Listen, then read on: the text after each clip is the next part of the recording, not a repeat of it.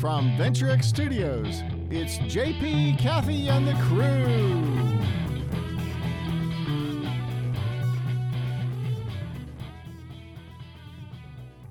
Hello. So, welcome to the show. Welcome to JP, Kathy, and the crew. A special shout out to the crew, um, especially Michelle. I hope you are feeling better. Um, prayers and love are coming your way, girl, from the crew um, and all kinds of folks. So you're on all kinds of prayer lists. Um, we are uh, we've got lots to do, lots to talk about today. We've got State Senator Angela Paxton um, back on for a special segment. Of course, she was with us throughout the regular session, but now we are into our third special session here in the great state of Texas.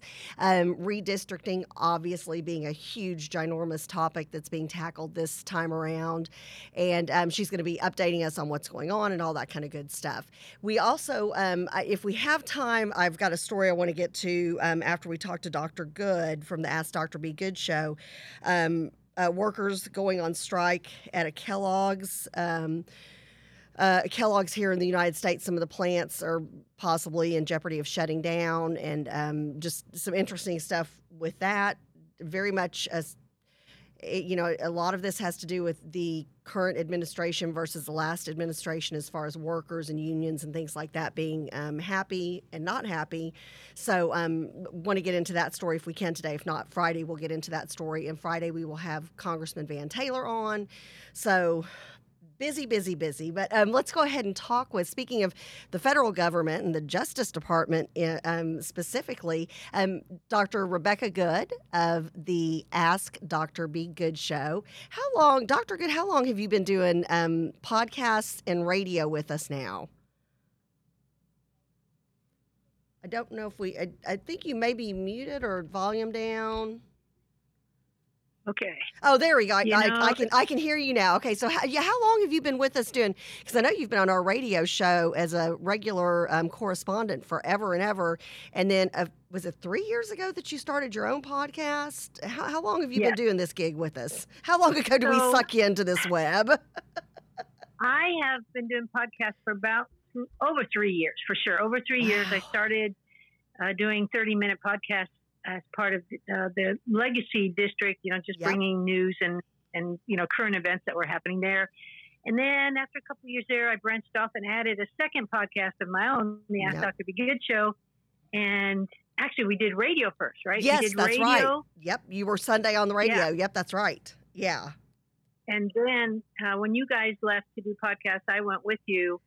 And so, how long have you been doing? Gosh, this has know, been this has been you been over over a year now, and you were one of our very first um, shows on the network. Yeah. So um, we appreciate that, and of course, every time we think, well, there's not much new you can talk about with the world of education, it's like every day there's something new going on, and um, and I think this is very interesting. You know, we were talking about. Um, uh, what was it last week or week before last about the um, school suspensions and how things of that nature turning. Um, I just heard a statistic and, and I was driving, so I didn't get to write it down, but I will be looking it up today. And I was going to send it over to you and JP, and that is about um, that it we have got a hundred year high as far as an increase in the murder rate. Um, you know, it just this is these are scary times. These are very un, you know kind of fear of the unknown times. Um, the pandemic itself is one issue, but it seems like you've got alcoholism, drug addiction, spousal abuse, child abuse, suicide. Now you're hearing murder is up. Um, where does it end? You know, and, and I tell you what, i we're seeing some of this stuff play out in the schools. We are, and that's that's the what I'm bringing today is that there are several national education organizations that have gone to the Justice Department and said we need your help because of uh, they're citing a disturbing spike in harassment against school personnel in recent months, and you and I have talked about that on the air. How we have had parents uh, actually rip masks off teachers, yell at teachers. Um, we've had uh, board meetings disrupted, and so you know they, it, and it's happened enough now, and and continually to where um, these national organizations like the National School Board Association and um, National Education Association for Teachers, that they would um, they're seeking help from a federal level because uh, it just it's ongoing, and and it, it does certainly speak to what you're talking about, and that is the the unrest that is felt in society now. You know, the defund the police. How's that working for us, right? Um, yeah, I, I, tell you, Austin. You know, uh, crime in Austin, um, and I've recently had uh, some folks I know uh, go down there, not to be part of the legislative body, but just actually go down there, and that's that city is suffering from the lack of funding for the police. It's just it it's yeah. it's in it's statistical. It's in black and white. It is what it is. Um, you you've got to have uh, some kind of um, law and order. You've got to have some kind of um, system that works so people are safe. And again, I guess you, you just think, and when you sent me this, I just thought, wow, you know, it's kind of like um, you, you think we always think, oh, well, okay, the safest place for kids to be, which in turn means the safest place for the teachers and the counselors and the school nurses and the cafeteria workers and the janitors and the admin. It should be a school building should be very safe. But right now we're looking well, at the crimes on TikTok that are being recorded with destruction of bathrooms and uh, it, it, you know it, it just doesn't stop. Yes. Yes. So and no, what is that? Talk about that. I, somebody well, told me about that, and I was like, okay, now y'all are just making that up. And they're like, no, this is a oh. thing now. So talk about that yeah. to the crew. Well, we're having, and it all goes together with this thread of violence. You know that that seems to be part of our world that we have to work so hard to um, stop making it part of our world. But now, instead of destroying bathrooms, the latest TikTok for October, the October challenge, is to slap. And they said slap a teacher, but then I've also seen slap an educator, slap school personnel, and it could be anywhere from across the face to the rear end. And of course, that uh, uh, you know uh, uh. that is oh, going gosh. to cause a legal issue.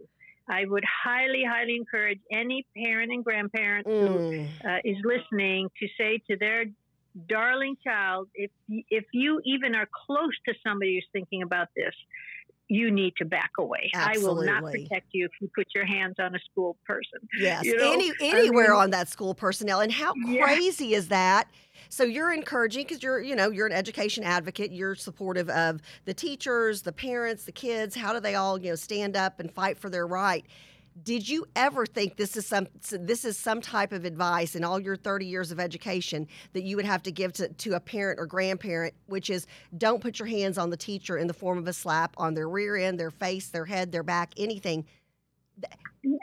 Well, no, and My of course, goodness. I never thought I'd have to ask parents not to rip a mask off a teacher's face, yeah, or yeah. not to get in a teacher's face and yell at her, and and you know, we all are allowed to have our views about masks and vaccines, but we're not allowed to carry them to the point of violence. Yeah. And so somehow we're we're letting ourselves as adults cross lines that were never crossed before. And so, you know, that's that's what these conversations continually need to be about is folks somehow we have started crossing lines and it's not okay and and our kids are watching us by the way our kids are watching us cross those lines and then all of a sudden we have a TikTok challenge of slapping personnel. And so oh, gosh I wonder if some of that is because they're seeing that adults are putting their hands on school personnel and so that must be okay it's not okay. Well, and that kind of goes back to, um, and, and, and I know you were part of this conversation with JP and I um, years ago when we when we first started doing radio together, and that was we were always talking about the preteens and the teens, who, and this is you know five six years ago. I'm talking about a conversation that we were having where you know, okay, you know, hey, preteens and teenagers don't get online and bully kids. You know, we were talking about how kids it used to be at 3:30 at least the bullying stopped at 3:30 on a weekday and you got to go home and have a reprieve. But then it started online, and so we were we were really telling parents, "Hey, you've got you've got to lock your kids down on this. This is not okay.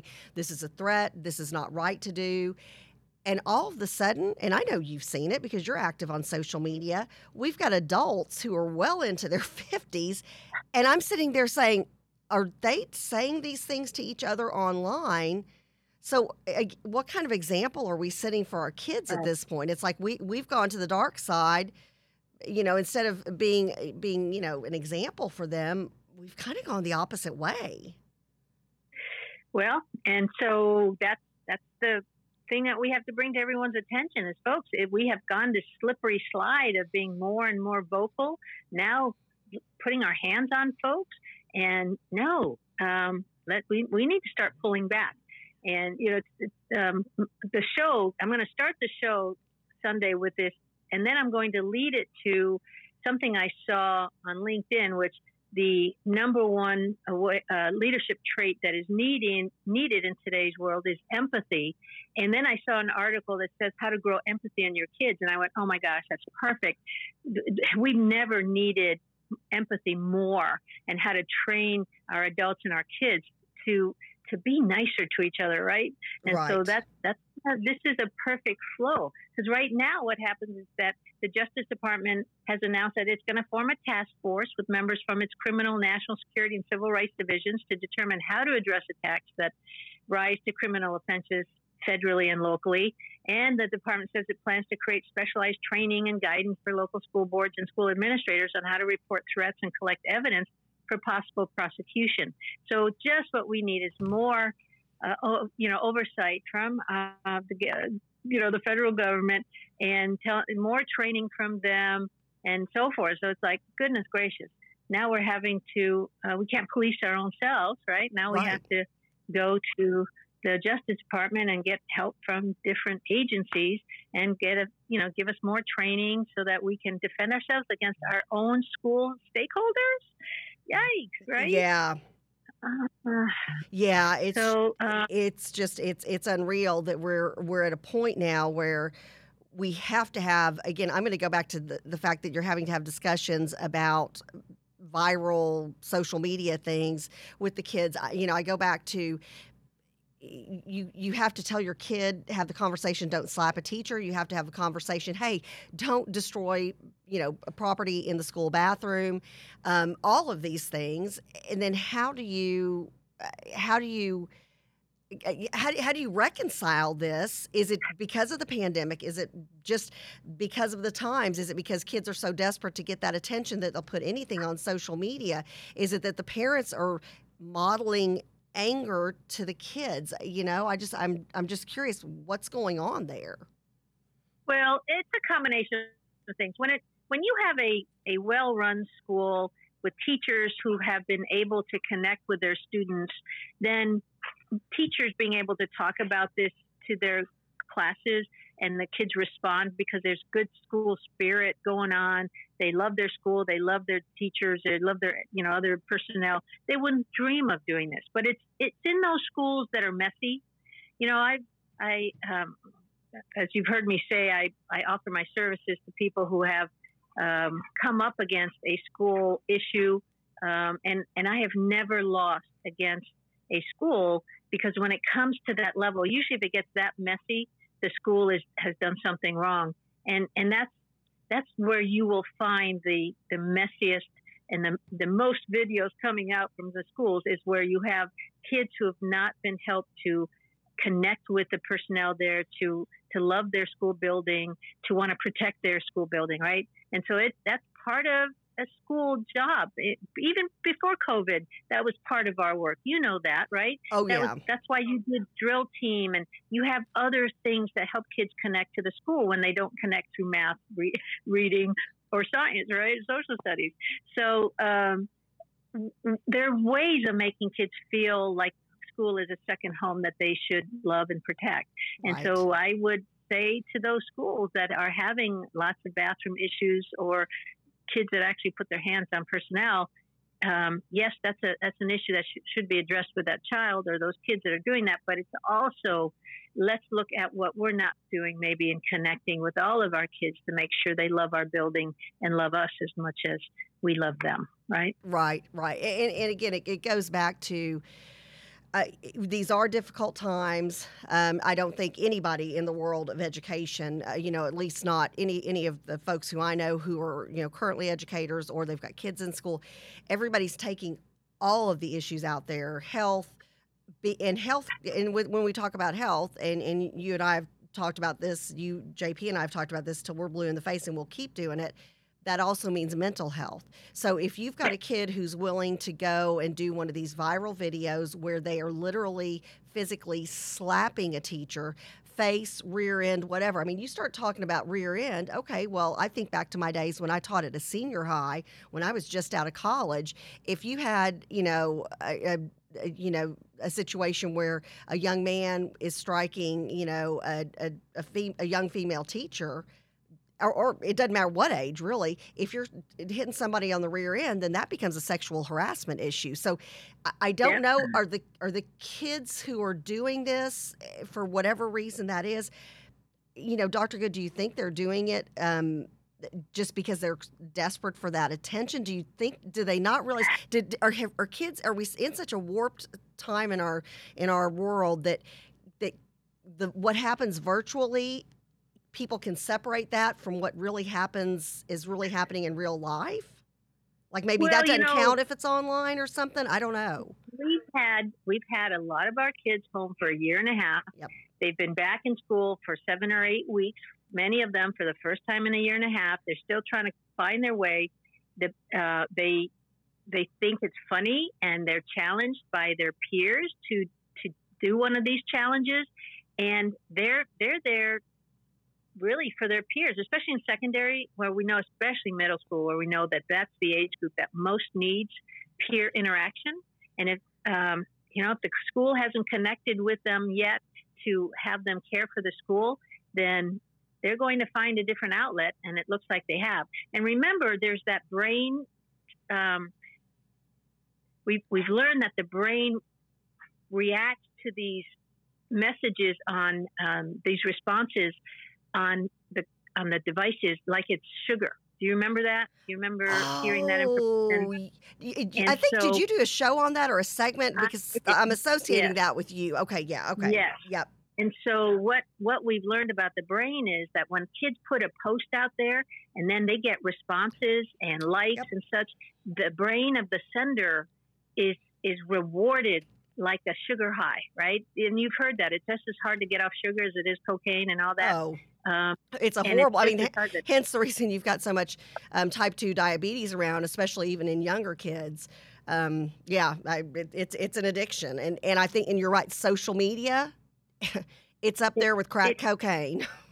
it rewards the brain. The brain is seeking that, and so these kids are rewarded. They're, and they're not thinking long term. And remember, the brain is not fully formed in in adults until 25. And so you've got these not fully brain formed brains that have been home for a year and a half, and now they're being challenged by their peer group that they could hardly wait to be around to do these challenges. And then they put this post out, and boom, boom, boom, they're getting all these responses, and all these. The brain is just being rewarded like a little fireworks and so that the long term implications are not thought of. They're just not. It's Right. all short term. And so you have, you know, it sounds very simplistic, but um, again, it's the onus is on the school. On, that's the way it works. It to. It work is. with parents, work with kids, work with school personnel to get them trained well enough to understand how to get kids to love them and love their school enough to not want to hurt the school, right? exactly. So there's that's that's just an additional an additional job that they have to do because of these TikTok challenges. So, um, I you know, just- you know, stay tuned. It's, yeah, feel stay like- tuned and like see Dr. see Clark- more of this. I feel like I feel like this is it's it's almost like there each week you're you could add another really potentially destructive scenario. Do you think it slows down at some point? Well, you know, I one can only hope. We're Yeah. working towards that, right? Yeah. But oh I yeah. feel like Dr. Uh, Clothier, Dr. Clothier, who wishes he could talk about something else besides COVID, yeah.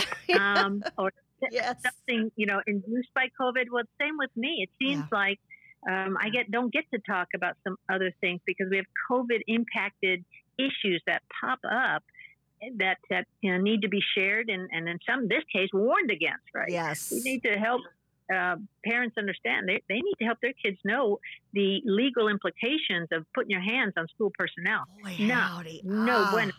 I can't even like that's one thing my you know and my mom was one of those you know my parents raised us very much they you respect your elders and you know they if if we did something at school, they're like if the teacher, you know, if you get a note sent home or you get sent to the principal's office or anything like that, my parents were always, and I just knew this, they were going to take the teacher's side first. You know, until until it, I was guilty until proven innocent because my parents said Uh, there should never be a scenario where there's any kind of question about you showing respect for your teacher. I don't care if you don't like a grade. I don't care if you don't like who you're sitting next to. I don't care if you get called in and you don't get to go to PE, you know, whatever the case was you will show that teacher respect. If you have a problem, you come home and talk to us. If there is an issue, we will discuss it with your teacher or with the principal.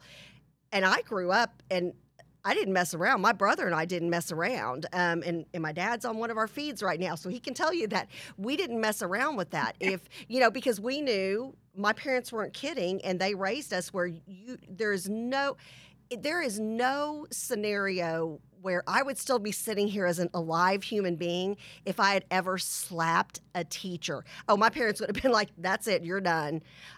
It just would never well, even, cross anybody's mind. Back, let's go back to the to last month's challenge of ripping um, bathroom equipment right. off the wall. even that you would have gotten in severe oh. trouble if you had been involved in ripping stuff off walls in bathrooms, right? Uh, Just oh, that. I would, even... I would still be here at age almost 55 with a broken arm. my parents, I mean, my parents would have blistered my behind. It It is what it is. I would have literally not seen the light of day. And again, so I never thought, when, boy, when I went into that, you know, that girl's bathroom, Eh, you know, you, boy, you wiped the sink down, you treated it with the same respect you treat your bathroom sink at home. Yeah. And that's it. No, no other thoughts entered into your mind. So it's how have we gotten to this point in society where, and it's kind of a rhetorical question, but how have we gotten to this point in society where we are just, if we're putting something out on social media or we're doing some kind of virtual challenge, that, well, it's not real just like people think those words that they put on social media when they're cruel and cutting, uh, would they would you actually go up to a person and say that to their face? Well, I used to say no, but um, we do have people who now.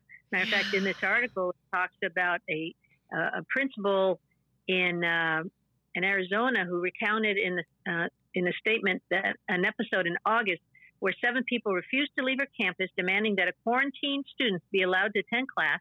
The situation led to a three hour lockdown of the school's front office, three arrests, and after that, she was the target of intimidating voice messages, emails, and posts on social media calling her a Nazi, a fascist, that, uh, using profanity, and being told to eat the end of a shotgun. I mean, that because she didn't want to put a quarantined student back in class. Yeah. And so you know, um, so we're having enough of these that it's causing a concern all the way up to the Justice Department. It really is, and, and I and I will be anxious to hear you. Um, follow up on this story because I think this is one of those things. If we're going to the high, you know, the highest level of government to deal with these issues, um, there's there's got to be a shift in the culture, and there's I, I, don't know what you do now. We've we've got a couple of members of the crew who have um, said had um, Gail had a good idea, and Ann Guzman says for a year and a half, so many of those children had no attention unless it was from social media, TV, video games, cell phone, and now virtual learning, and um, it's and uh, too many of those children have so there's no reality basically she said in all caps no reality in their lives. So if everything is done through a device then do, again that human interaction you know I, I, I don't know. I mean so we're, we're going towards they they're not getting attention from a normal like people on a regular basis kind of a thing. And then gail had a great idea. Um, well, she, and, and Gail said she said I wish that parents would get more involved now too, and I think and yeah. that's that's I, think from the dawn of time again, if you have parents who are involved in your school uh, know, experience, you're going to make more out of your school experience. It, it just is it, it is it is what it is. Um, now Gail had a great idea. What about somebody these schools starting TikTok challenges? Because again this is what speaks to this generation. And she's saying, why don't they do something where you prove and you show your school pride? So I would, and I, I think that's a great idea. And maybe we're old fashioned, Gail, but I think maybe if the schools turn it around and say, okay, TikTok's here, you know, five year olds mm-hmm. are on it. How do we use this to implement school pride? And you, sh- you can show people, you know, somebody giving a flower to the school nurse. You can show somebody bringing, you know, pizza to the school secretary. Um, you can show, you know, teachers and kids all decked out in school colors, high five, doing a little cheer or a little fun dance or something. So uh, maybe let's make some positive things go viral. Maybe that's a challenge you So can throw out on your about that. show. I will do that. I will, you know, let's flood TikTok with positive Yep. school stuff to the point where, um, you know, almost too much because that would that would be great. I Yep. think that's a great challenge. Thank you for that, and I'm gonna I'm I won't wait till Sunday. I'll start putting that out to schools. I love it. um, I have a yeah, I love it. Well, the, Gail gets the credit on that one. I, I think it's a great idea, and then you have to hope that something like that takes because unfortunately our brains are trained. We go for when we want to see a picture of the train wreck. You know, I we got to train our brains where we just want to see pictures of puppies and kittens. Uh, you know, we've got Yeah. to we've got to start feeding ourselves with with positive positive things in our brain and positive images. Um, it- we we just it, it, it's time. It's just it's time, and um, Yeah. and may, maybe so maybe maybe the crew's the one who helps helps you lead that effort. So uh, There you go. Thanks, well, okay, yeah, there. Woohoo! Okay, so um, tell people when they, how they can follow you, how they can get in touch with you, um, what time on Sunday can they see you? Sunday, 8 a.m., 30 minute show goes by in five minutes, it feels like sometimes. Yes. and um, it's on the Ask Dr. B Good show on Facebook. And just like us or follow us, and you'll get notification. We'll see you there. Sounds great. All right, have a blessed rest of the week, Doctor Good, Thank and we'll you. see you soon. Thanks. Bye bye. All right, so um, yeah, it's just, and if you'll let me know, Brett, when um, Senator Paxton's in the waiting room, we have just gotten to a place where, um, you know, oh, well, what is this now? Of course, now if parents get involved, Garland will send the FBI to arrest them. Oh gosh, that's scary. I don't think I saw that article. Please put please put that one in. Oh, and Michelle, we gave you a shout out at the beginning of the show, sending prayers to you and just hoping you're doing better. Um, all kinds of prayers surrounding you and lifting. We're lifting you up. So mwah, we love you. Um, I don't think you were on earlier when we got a chance to shout out, give you that shout out. So, anyways, we're um, going to have uh, Senator Angela Paxton. This is the third special session um, that we've had in Austin. This is an extremely important session because we are looking at, you know, every 10 years we have the census comes out, and then every 10 years we redistrict accordingly. So, state house, um, you know, uh, Congress, all of these. So, at the state level and at the federal level, you you have the potential, especially if like a high growth area like Collin County, we are adding an additional seat. So it's really important, and um, you've got parties fighting against each other. Wow, shocking! This is big news. Um, you actually have some who um, have you know have been drawn out of districts, so some folks are not happy right now.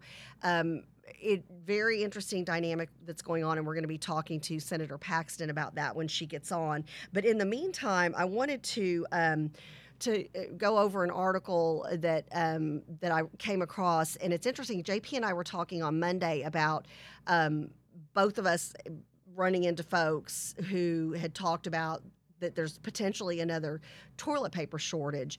Um, not because there's not enough toilet paper to go around, but because you've got ships that are anchored um, waiting to dock because there aren't enough workers to unload these trucks.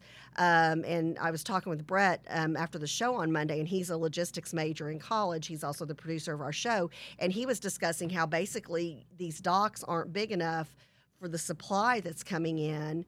And if you don't have workers to move the product and you don't have enough space for these ships to dock, yeah, then you've basically got folks who are just kind of circling around out in the ocean. And that means the demand for certain products, there's a problem with that. So um, that was one of the things we had talked about. The same gentleman who I had spoken with who said, hey, start stocking up on toilet paper again. He mentioned cereal to me, and I didn't get a chance to mention that on the show Monday, but I thought that was interesting because I was like, I was like, oh, toilet paper and cereal. He he talked about both of those to me. Well, here we go. It says workers go on strike, and this is coming out from NPR um, just last night. Um, workers go on strike against Kellogg's U.S. cereal plants. Um, uh, oh, uh, Omaha, Nebraska work at all of the Kellogg Company's U.S. cereal plants came to a halt Tuesday as roughly 1,400 workers went on strike. But it wasn't immediately clear how much of the supply of Frosted Flakes or any of the company's other iconic brands would be disrupted. The strike includes plants in um, Omaha, Nebraska, Battle Creek, um, I'm sorry, Omaha, Nebraska, Battle Creek, Michigan, Lancaster, Pennsylvania, and Memphis, Tennessee. The union and the Battle Creek based company have been at an impasse at the bargaining table for more than a year, said Daniel Osborn, president of the local union of Omaha. The dispute involves an assortment of pay and benefit issues, such as the loss of premium health care holiday and vacation pay, and reduced retirement benefits. The company continues to threaten and send addi- the company continues to threaten to send additional jobs to Mexico, and this is a quote: "If workers do not accept outrageous proposals that take away protections that workers have had for decades." And this is Anthony Shelton, who is the president of the Bakery, Confectionery, Tobacco Workers, and Grain Millers International Union. Um, that's a direct quote from him. The threat to move work to Mexico doesn't sit well with Osborn. A lot of Americans, and this is him quoting, I'm quoting him again, a lot of Americans probably don't have to to um, too much issue with the Nike or Under Armour hats being made elsewhere or even our vehicles. But when they start manu- manufacturing our food down where they are out of the FDA control and OSHA control, I have a huge problem with that, Osborn states.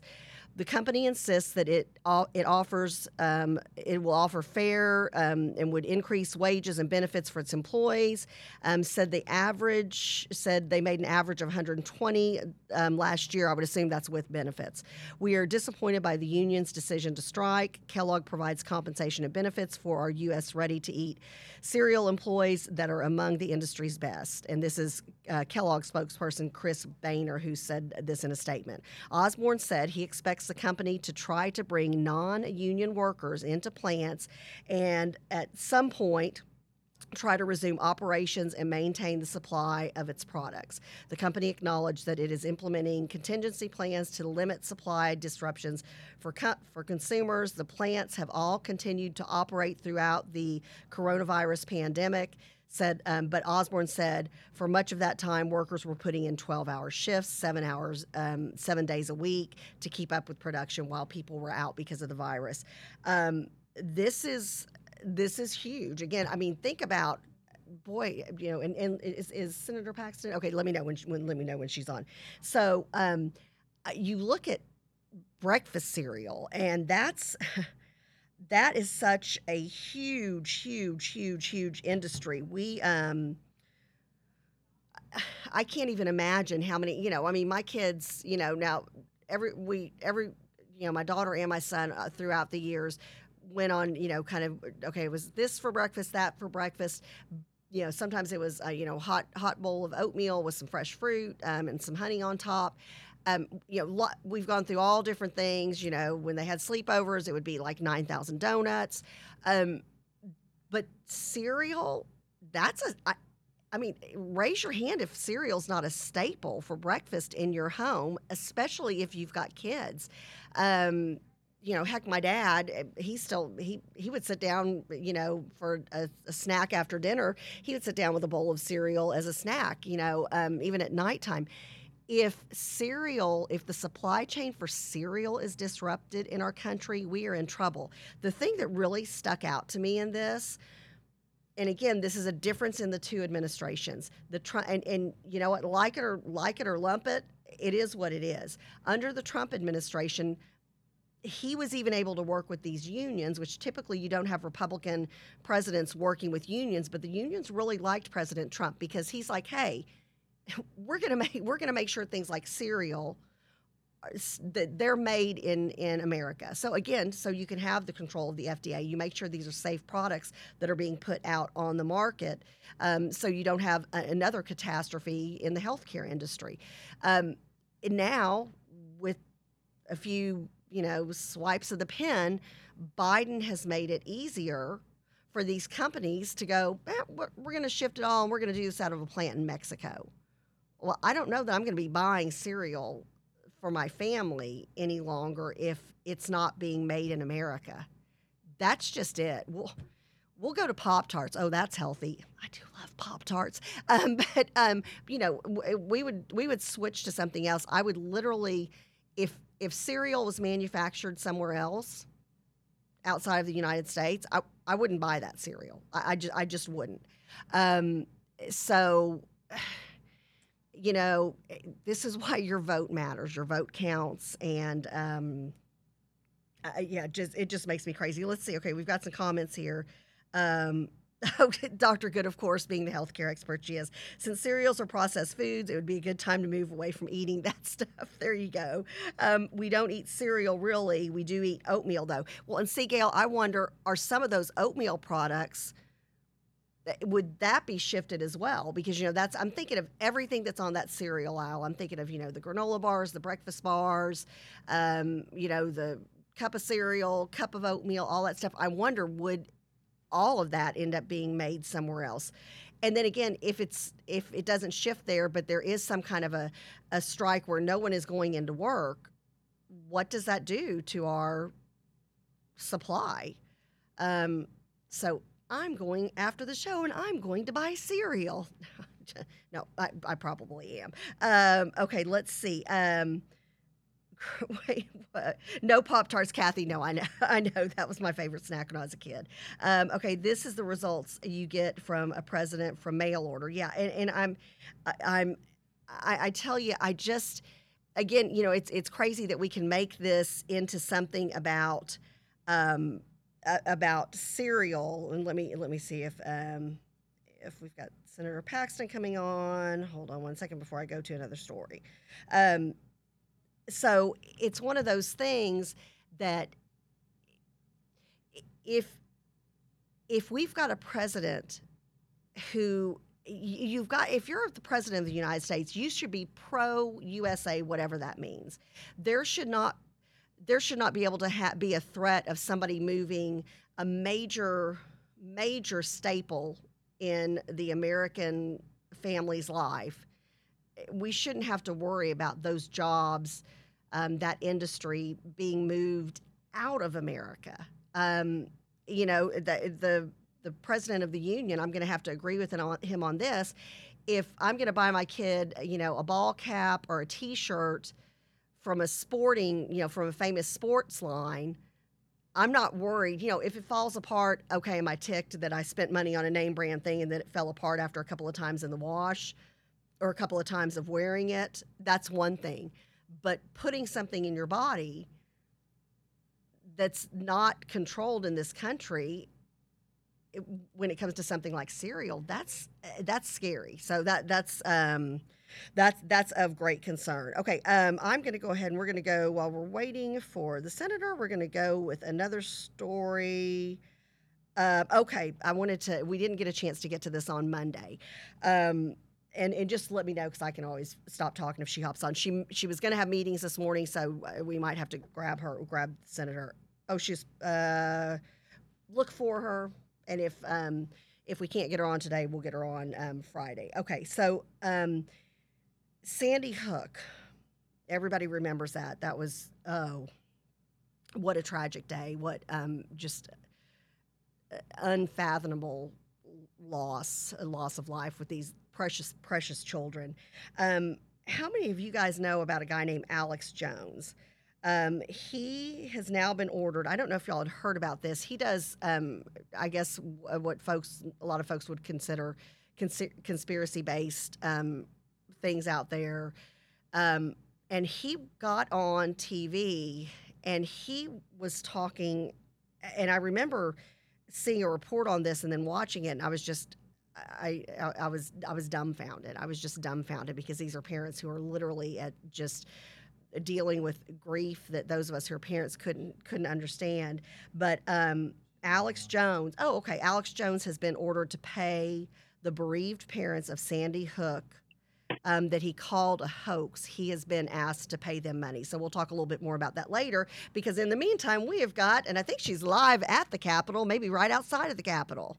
Oh, look, we've got, oh, what a perfect view, Senator Paxton. How are you?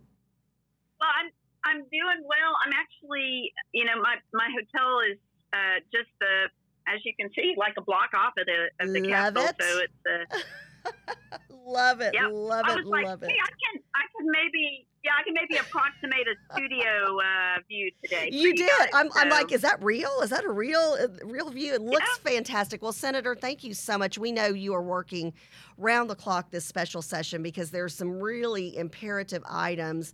Including redistricting, no pressure um, on the table right now. So, if you can update us on what's going on in Austin, when does special session end? What work do y'all still have to do? I know um, a number of us have seen the first um, a first glimpse at the new map, which for our area in your district, um, in your senatorial district, we get one more House seat. Am I correct with that?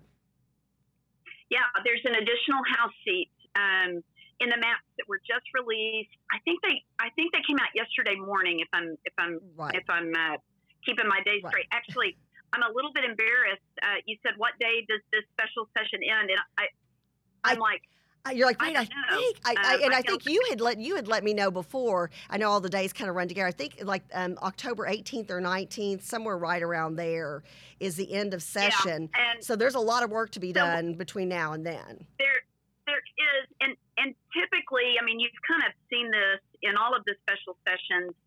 Um, you know we're able to move things pretty quickly through the senate um, for a lot of reasons. Um, you know we've got a good uh, solid majority in the senate and so we have the votes to do it but we also have 31 members as opposed to 150 um, uh, our people have been showing up that always helps right Yes. so um, anyway Being present. Be- I'm thankful though. I, I'm very thankful though. Uh, you know, when I say something like that, I do want to make sure that it's very clear. It's not our House reps that are the problem. You know what I No. mean? So, uh, you know, we we kind of give a hard time to the House, but it's not it's not on account of our House reps. It's uh, the Democrats that have um, you know blocked things. But but yeah, um, we passed out on Monday. We passed the um, Senate map, redistricting map. We passed the State Board of Education map. yes. Yesterday, we considered in committee and voted out of committee the congressional map. Um, and then um, we saw the House map. And then um, we also passed two election related bills. One was the audit bill, Okay. um, on the floor, and one was the um, restoration of the criminal penalties that I mean, you guys have seen, you know, a, a lot of, of um, kerfluffle about, oh, but yes. that got corrected. There was something that had come back from the House that wasn't in the original Senate bill that we sent over in S1. So we got that uh, corrected on the House floor. And so all of those things have now gone over to the House. The Okay. House is considering, um, I think they were considering the girls' sports bill um, this week. Um, but we'll be back in session on Friday to consider the um, the congressional map on the Okay. floor okay. and um, maybe maybe some other things uh, along the way. But uh, that's that's kind of where things are. And yes, uh, we did get an additional seat in um, the in my Senate district. yes. So one of the things that uh, I was talking with some of the House members. One of the things that I'm not quite sure this happened in the House. This this is the map recommended by the House.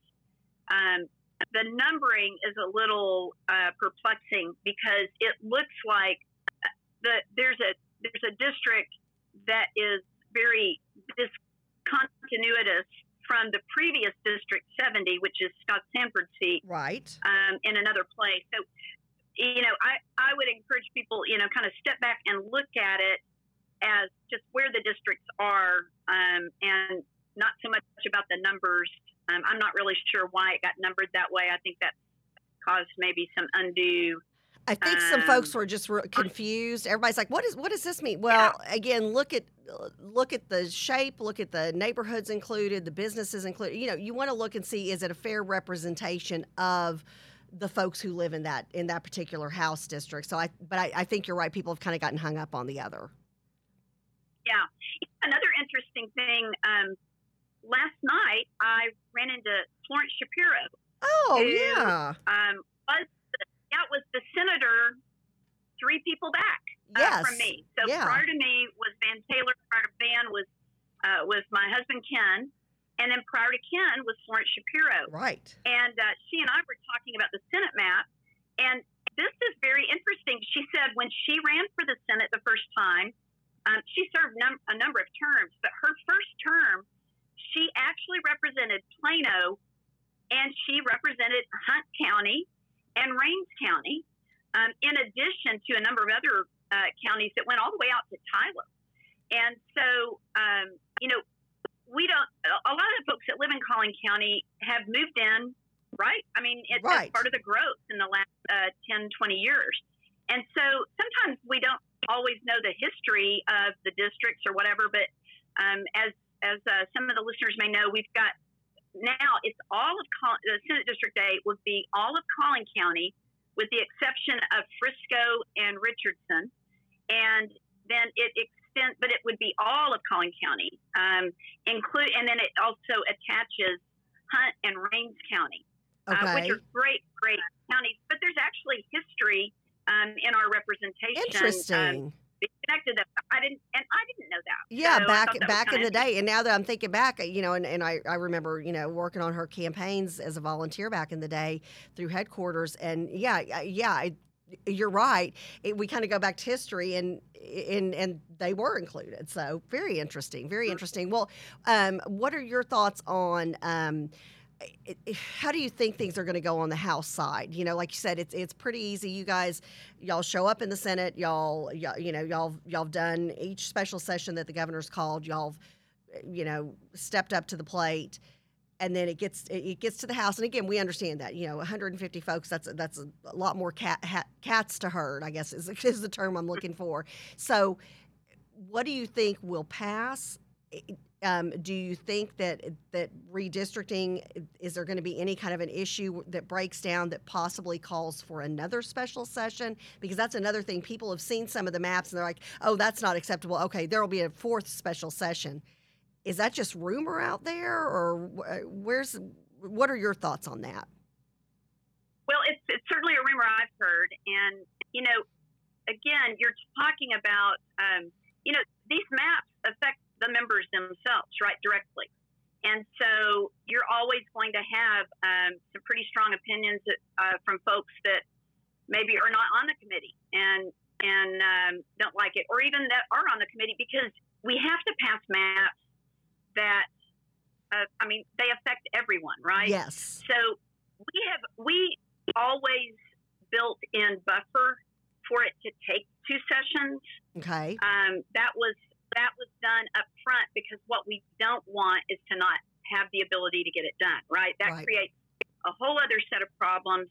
You know, our goal is that the filing deadline stays the same and that our primary stays in place in March, and we don't have to bump back or anything like that. So we've room uh, to get it done with those things uh, staying intact, um, even if we do have to have another session.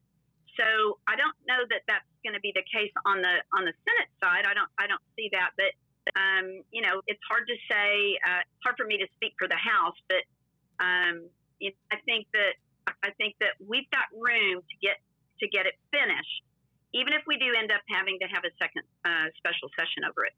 Right. So, uh, so again, that option's out there, and and if and again, we don't know that that's going to come to fruition. The House may uh, uh, every we might be pleasantly surprised. Everything gets taken care of, um, but uh, I'm glad to hear you say the date that our primary is, the date that the filing deadline is for somebody. You know, if all of a sudden you've got a new district created, well, okay, people are trying to decide right now: do I run? Do I not run?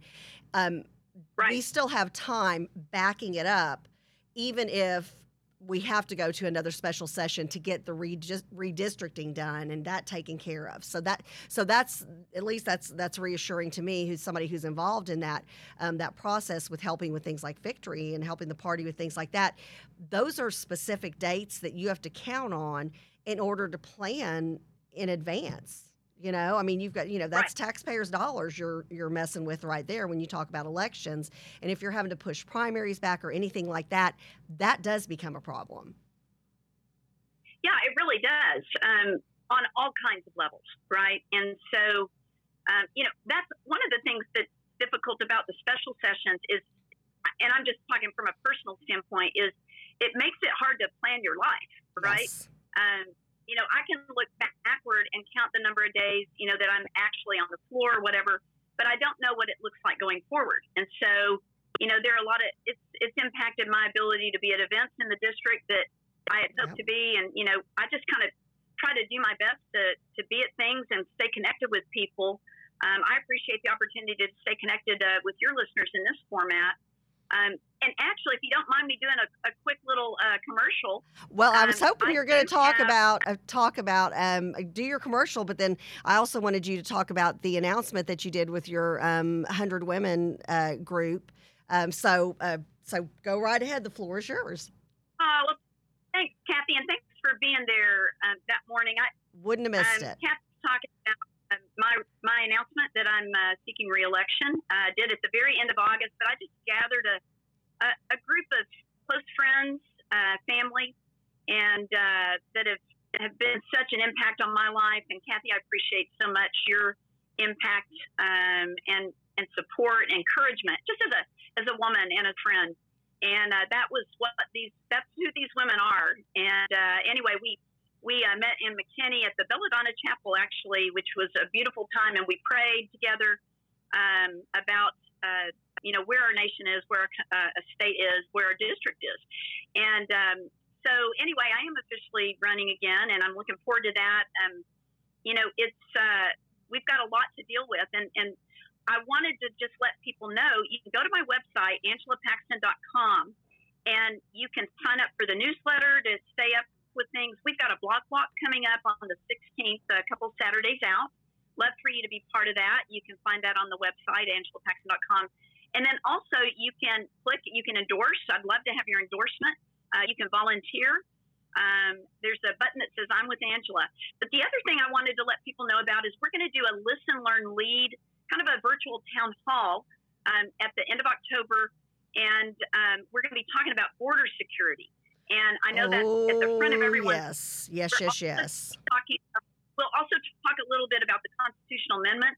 That's uh, coming up in November, and early voting will be starting pretty quick um, uh, in about two weeks, I think. And one of those amendments is the amendment to uh, prohibit churches ever being closed by uh, government order Yes, during emergency. Yes. So, anyway, this is where you literally change the Constitution, folks. You vote. A constitutional amendment means the people vote to make this Right. part of our Constitution. And this is the um, Texas Constitution if somebody's just turning in.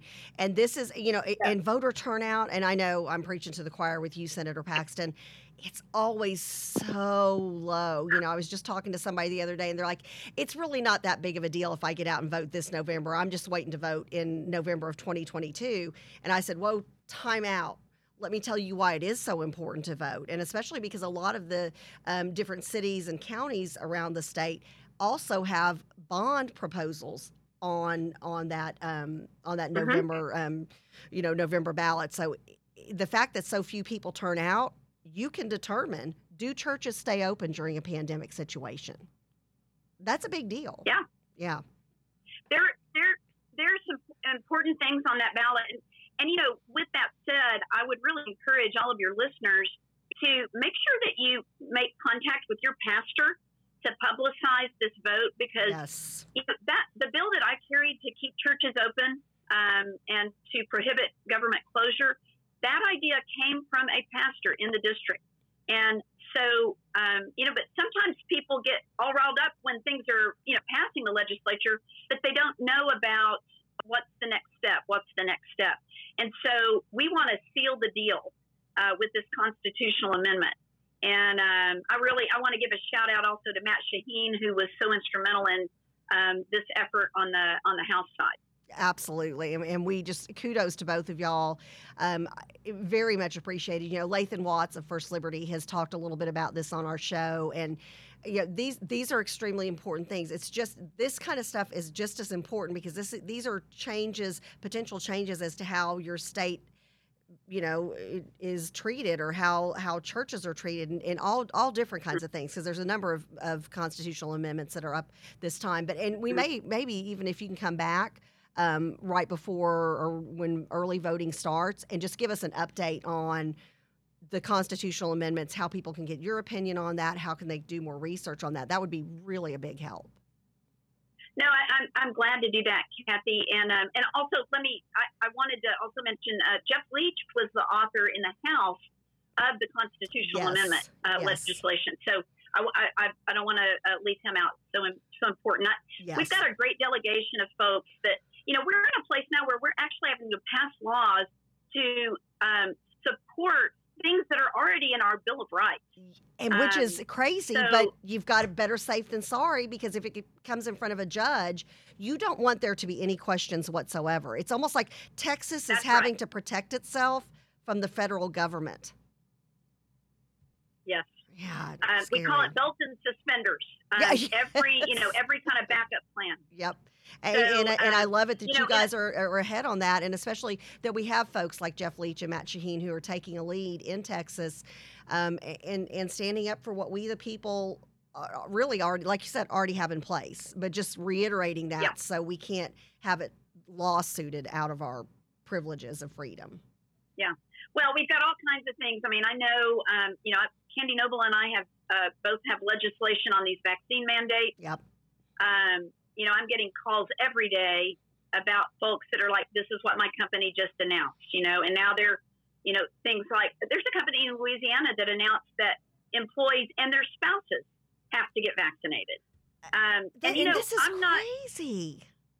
No, it's it's unbelievable that the uh, just the micromanagement of human decision making, and it goes against the the very essence of what what freedom is about. And so, um, you know, again, I would like to encourage your listeners. My my website, angelapaxton.com. If you've got specific examples of um, you know this kind of um, experience at your company, Yeah. let us know because that yes. matters. And call the governor's office, say, we need this on the call. These vaccine mandates with private companies.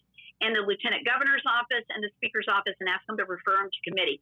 Candy Noble and Angela Paxton both have bills in the Senate and the House. So, Um, um, and these are these are that. important. I mean, this really this this this makes a difference. Um, again, things that you never you would never in a million years think we would have to discuss. But if we've got to put something in place by the way of a constitutional amendment, we've got to do whatever we have to do to protect individual liberty. Just at the end of the day, that's what it comes down to is to protect we the people's freedom. And and we appreciate you, Senator Paxton, just being such a fighter for we the people and such a champion for we the people. And uh, very excited that you're running again and look forward to voting for you. And just uh, really appreciate your time with the crew. And hopefully we'll see you soon to talk more about kind of just go over a list of the constitutional amendments and how people can do research on that before they go to vote. Excellent, excellent. Love to do it. And thanks, Kathy, for everything you do to be a voice, a megaphone for freedom. Good job, girl. All right. Love you, girl. Have a good one. All right. See you You soon. too. Okay. All right. Bye. Thank y'all so much. Um, much love to the crew. Um, love you guys. Y'all have got some great questions here, and and so some of this we're gonna we'll follow back on um, up on uh, Friday. We've also got Congressman um, Van Taylor who will be um, uh, coming on the show on Friday. Um, he's been off the last two weeks with a lot of stuff going on in D.C., so he's got tons to report to us. Um, lots of good updates, and I'm I'm hoping we'll have a chance with him on Friday. If not, we'll do it the next week. Um, there's a number of every year he does a, um, a ceremony where he um, gives uh, awards, rewards. Um, uh, folks who have been who are veterans who served you know in a, just such an incredible manner in the military and then come back to serve in their community as a volunteer and as a leader in the community. And he's got a great list that has um, a number of our a couple actually two members of the crew at least that I know of who have made that list who are going to be um, honored um, here in the end of October. So uh, look forward to seeing uh, Congressman Taylor on Friday thank y'all so much. Have a wonderful, wonderful day. Get out there and make sure you study what's going on in this Texas constitutional amendment election. Uh, This it's your your voice, your vote.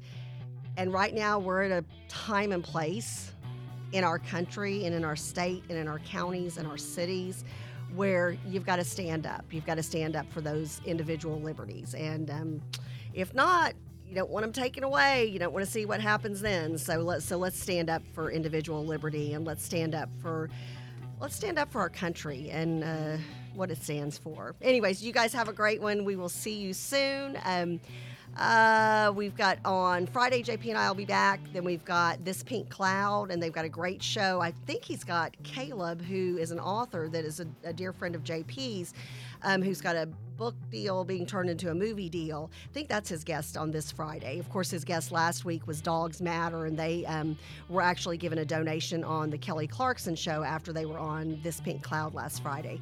then we've got uh, Snarky Parenthetical, we've got um, our Veterans show, Kilroy's Conversation, then we've got Ask Dr. B Good show, and then we started all back over on Monday, and then Lisa. I'm Shastine, my co host of Heart and Soul of Texas Women. She should be back in studio with me. Um, she's dealt with COVID again, um, pneumonia. So keep praying for her and her family, and we will see you soon. Love y'all. Bye.